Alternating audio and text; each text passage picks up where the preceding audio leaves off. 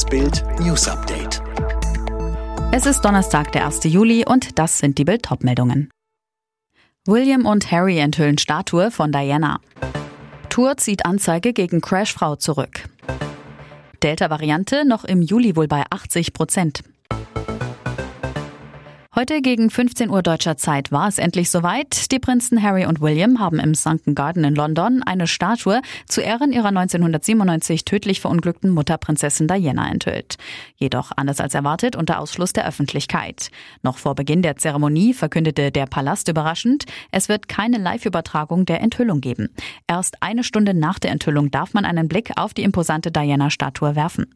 Überraschend, Diana wurde nicht allein, sondern mit Kindern abgebildet. Ex-Palastsprecher Dicky Arbiter erklärt, der Palast will einfach, dass der Fokus auf der Enthüllung liegt. Das ist ein privater Moment. Doch ist das der wahre Grund? Adelsexperte Alexander von Schönburg meint, nein. Eine Prinzessin ist eine zutiefst öffentliche Figur. Es ist die Pflicht von William und Harry, den Leuten draußen zu zeigen, dass sie als Vorbild vorangehen. Und weiter, eine Statue ist ein öffentlicher Ort, eine Einweihung ein öffentlicher Akt. Das zeigt man nicht zeitverzögert. Mehr dazu auf Bild.de.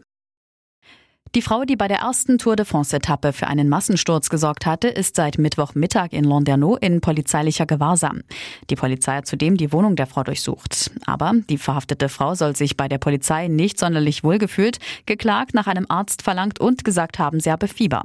Die Beamten mussten daher das Verhör unterbrechen. Am Abend sollte es wieder aufgenommen werden.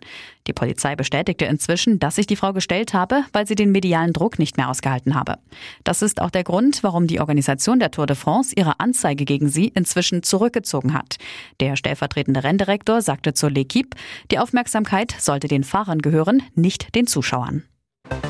Noch in diesem Monat werden rund 80 Prozent der Corona-Infektionen in Deutschland auf das Konto der Delta-Variante gehen. Davon geht Gesundheitsminister Spahn aus. Er sagte, wichtig sei jetzt, die absoluten Zahlen an Neuinfektionen niedrig zu halten und weiter zu impfen. Der digitale Impfpass soll Reisen in der EU ab heute deutlich erleichtern. Die elektronische Plattform für die Überprüfung von Impfzertifikaten geht auf europäischer Ebene an den Start, pünktlich zum Beginn der Hauptreisesaison. Der Mindestlohn steigt heute um 10 Cent. Pro Stunde liegt er jetzt bei 9,60 Euro.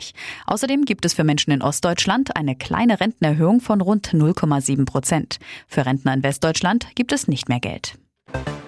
Wegen der extremen Hitzewelle sind in Kanada und den USA schon weit über 500 Menschen gestorben. Das teilten die örtlichen Behörden mit. Im amerikanischen Nordwesten herrschen seit Tagen Temperaturen von fast 50 Grad. Alle weiteren News und die neuesten Entwicklungen zu den Top-Themen gibt es jetzt und rund um die Uhr online auf Bild.de.